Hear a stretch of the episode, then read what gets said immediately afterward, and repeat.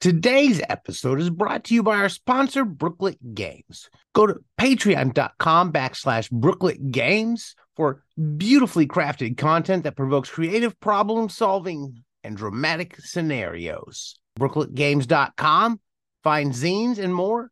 Patreon.com backslash Brooklet Games.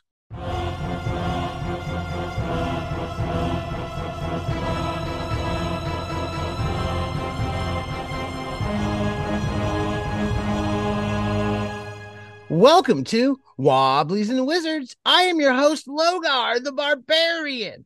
And today my guest is RP Davis, the chief cook and bottle washer and everything involved at Kabouter Games. Welcome. Hello. Thanks for having me. No doubt. It's good to have you. It's good to have you. Now, what is Kabouter Games? And can you tell us a little bit, bit about what you're putting out and making over there? Well, we do a whole bunch of different things. Everything from simple little things that GMs can use at their table to help them out of a fix or to come up with adventure ideas, to complete adventures, to uh, full blown role playing games. So we've got bunches of stuff on our drive through store and on our website. And uh, yeah, we're just having a whole lot of fun over here. Well, I, have got. I'm curious. What I was I was looking at some of the D66 uh, charts and and stuff that you have here, and there's some interesting things that I'd like to probably try to roll on a few and see what we can get before the end of this episode. But before that, what what what full fledged games? Can you tell me about some of the games that you have available? A couple of years ago, Chaosium, the folks behind Call of Cthulhu and RuneQuest and all that, oh, yeah. came out with an OGL for their basic role playing system. And I've been playing those games for a long time. I am a gentleman of a certain age, and I, I love that system. I think it's humongously versatile. I much prefer it a percentile based game to a D20 based game. So I locked onto that. And I took a setting that I've been using for years and made a game out of it. And oh, to the best of my knowledge, it was the first full game um, made with Chaosium's OGL. It's a lot of fun, but that's that's the first game that we did. the problem I have with that Chaosium, is, I love Chaosium. Don't get me wrong. I've got I, have I've been playing uh, Call of Cthulhu. I've probably played more than any other Chaosium game. Right. Um, but the basic role play book, the actual book for the generic system, is always out of stock, and it came back in stock recently like on print on the site for a minute, and it was like, oh, oh, I'll have money by the end of the week. And then I go over there to get it, and it was already sold out. I could never get a copy of the stinking book. Yeah, it it, it goes quick. I'm lucky enough to uh I'm lucky enough to have a copy, but and I think they're available digitally too if you're willing to deal with that. Yeah, I think I may have a digital copy. I got a lot of, di- but I, I have a, a, rough time reading digitally. I oh, really oh, it's like 500 pages, man. It's humongous. you could you could certainly kill a lot of spiders with that around the house. No, no, no. Tell us about some of the other stuff that you've been putting out, if you could the the thing that I think I'm I am most proud of is our really rules light game called Spears and Spells. Spears and Spells. Fantasy game uses D6s only, and it's just you know you can be up and playing in like 10 minutes flat and uh, yeah it's it's really easy also to tailor a char- character in that i mean it, the gm doesn't roll anything it's all the, the players do all the die rolling and it's just it, it's a lot of fun the, the play testers had a blast with it uh, D6 only system seems to be the thing that's been popular around here lately. I've really been getting into them and, and discovering a lot more. I really appreciate that.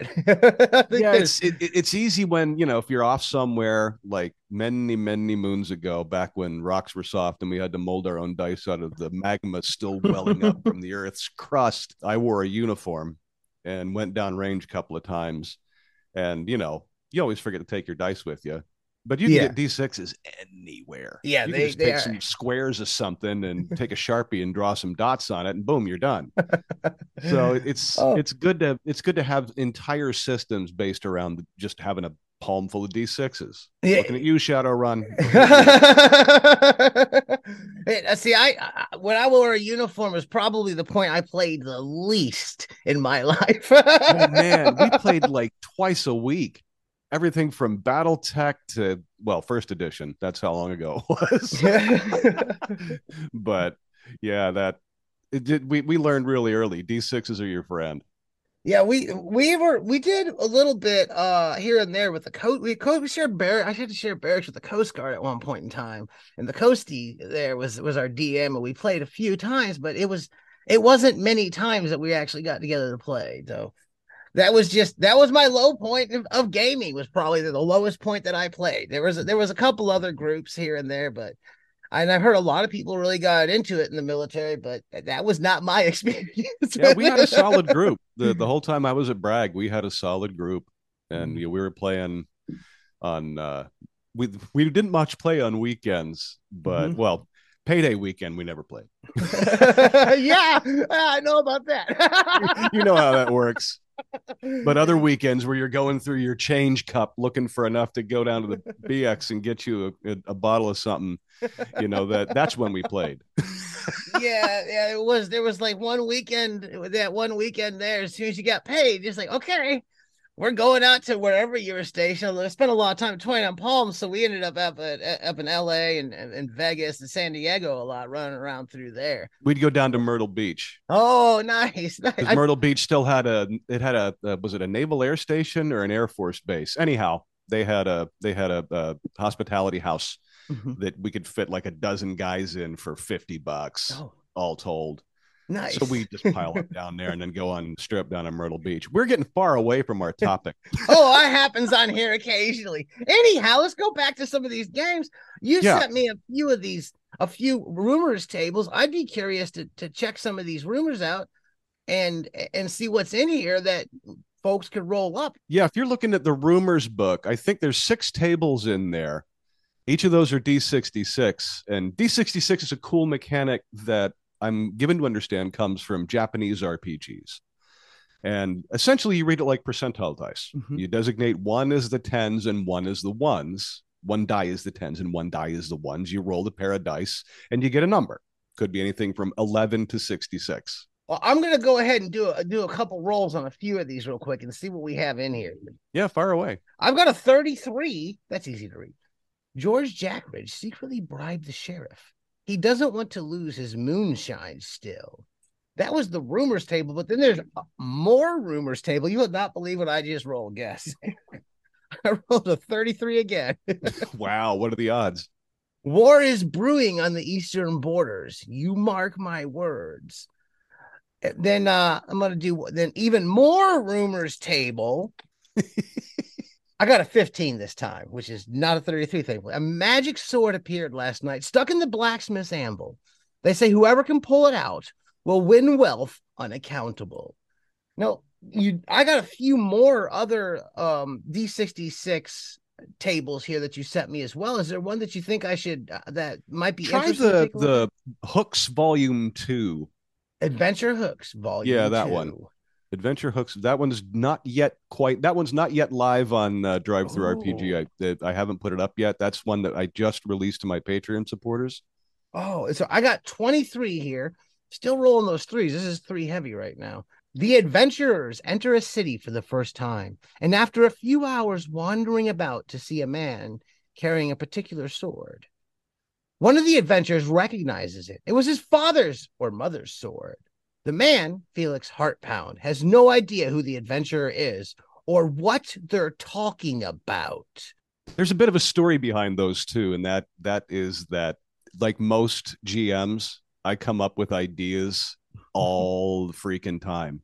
and I have a notebook. And I, I, looked on my Google Drive one day and I had dozens of files with like cool titles and everything that I was going to write into full blown full blown adventures that was just a paragraph or a couple of sentences and I said, you know what? I'm never going to write these up, so I might as well put them some put them out there somewhere where other people can get hold of them, and maybe make something cool out of it. No, so. that's a that's a great that's a great thing to do with them because often you do you have uh, all these ideas that are floating around in your head, especially as a DM. You're constantly coming up with stuff. Oh yeah, so always. why not make adventure hook charge? But that's a, I appreciate that. That's pretty brilliant there. and it's cool because you, you can roll on the table if you're if you like the seat of the pants at the table mm-hmm. and just drop these things into play. And if they bite on it, great then you have something that you can chew on. And if they don't bite on it, man, nothing lost.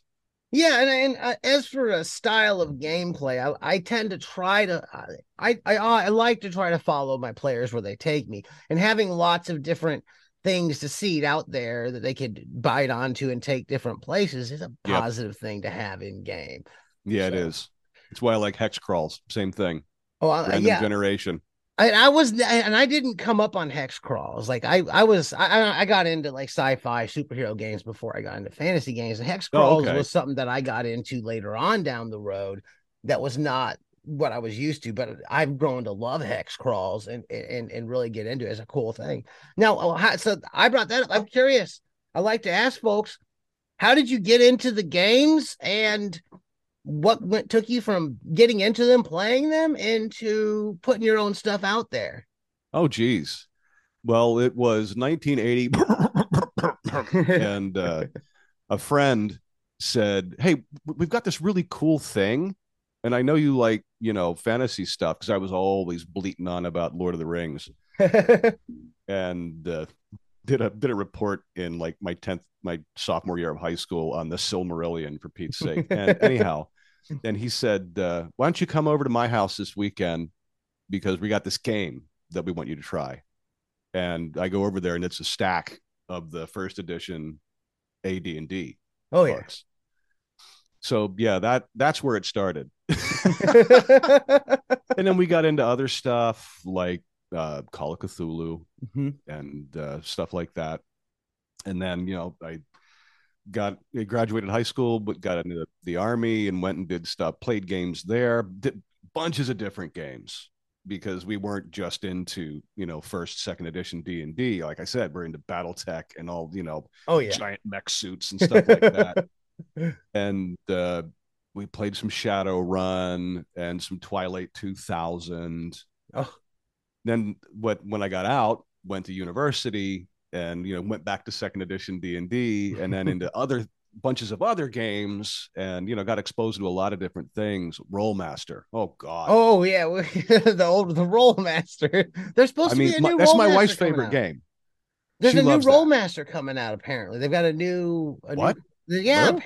i just saw this on the internet. Apparently at a recent con or something they had stacks of Rolemaster core books that have just been put out. I'm I'd like All to right. up. I, mean, I, I have three ring binders full of stuff from back in the day.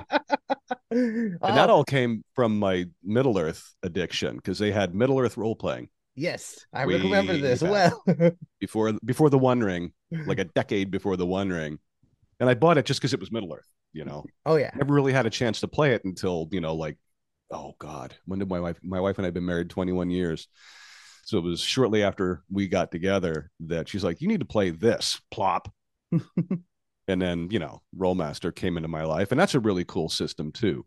But you know, and see, that's one that we always had floating around within our game group. And I know I had a few Rolemaster books here and there, but I don't think we ever actually did a Rolemaster campaign. It is a it, system it was... mastery is a thing, and Rolemaster is oh man. I do remember being a little intimidated with character creation in that one. Oh yeah, yeah. I mean, it's not like other games where you can your character can die in the middle of gen- char- in the middle of character generation, but it's still pretty bloody complicated. I do appreciate the one where your character's known to die during during character creation. It's a it's a pretty and, pretty uh, good classic game. To answer the second half of your question, I got into creating stuff for sale like a month after DM's Guild went live. Ah, yes. Because yeah, I'm sitting around the house and my wife and I just moved and I had yet to put a group together. And she said, You're always fiddling with this stuff. Why don't you write something up? And you just found out about this this marketplace. Why don't you write something up and put it out there? Excellent. And now I've got something like 200 plus thing credits on DM's Guild. And a couple of years ago, started up Kabouter Games because I wanted to put out stuff that wasn't strictly 5e. Mm-hmm. And uh, yeah, and it's just all kind of ballooned from there. And now it's a, it's a fun it's a fun hobby. It's a sideline, really. Now I've got a question. You have some. Uh, I've noticed that you have some medieval like stock art and stuff like that. Could you tell yeah. me a bit about that? That is really cool. Um, your listeners probably don't know it, but I live in the Netherlands. Mm-hmm. And the the Rijksmuseum, like the National Museum here, like many other museums, has an open access program where you can go on their website and they've got bajillions of high res images mm-hmm. that you can download and do what you want with them. They're completely licensed for commercial use and everything. So what I did was leverage my Photoshop skills and uh, pull these images out and pull out interesting little things that other people can drop into their PDFs or print publications, stuff like that. It's all stuff that's like 600 DPI, at least 300 DPI, you know, print ready. Yes. So so at least for at least for uh, uh, print on demand stuff from like drive through and that kind of or Amazon Prime or something. Prime? No, Amazon, whatever, whatever Amazon's print on demand thing is. So yeah, it's usable in all of that. Most of it has, I think, all of it has transparent backgrounds. We're coming close to time. Could you tell the listeners where they can pick up your stuff and where they can find you online? Absolutely. Um, I'm all over social media as Kabouter Games um, Kabouter RPG to be exact. So Twitter, Facebook. How do you spell that? K. had K is in kilo, A is in apple, B is in Bob, O is an Oscar, U is in uniform, T is in tango, E echo, R Romeo. Kabouter RPG.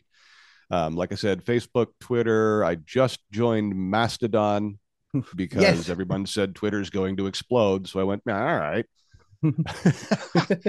we have our own Discord. Um, there'll be links for all of that, presumably in the show notes. You can find our stuff at uh, kaboutergames.com is our website.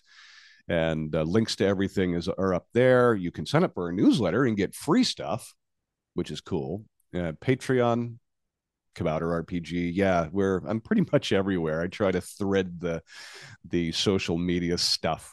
Excellent, excellent. It's been great getting a chance to talk. Thank you for coming on. Not a problem. Thank you for having me on. I really appreciate it. No doubt. If you've enjoyed what you've heard here today, please give us a positive review wherever you're listening. You can find us on Facebook, search Wobblies and Wizards. Wobbliesandwizards.com is our blog. I'm on Twitter at Logar Hale Crom. I'm also on TikTok now at Logar Hale Crom. We're on Patreon. We could really use the support. Patreon.com backslash Wobblies and Wizards. And as always, keep those dice rolling.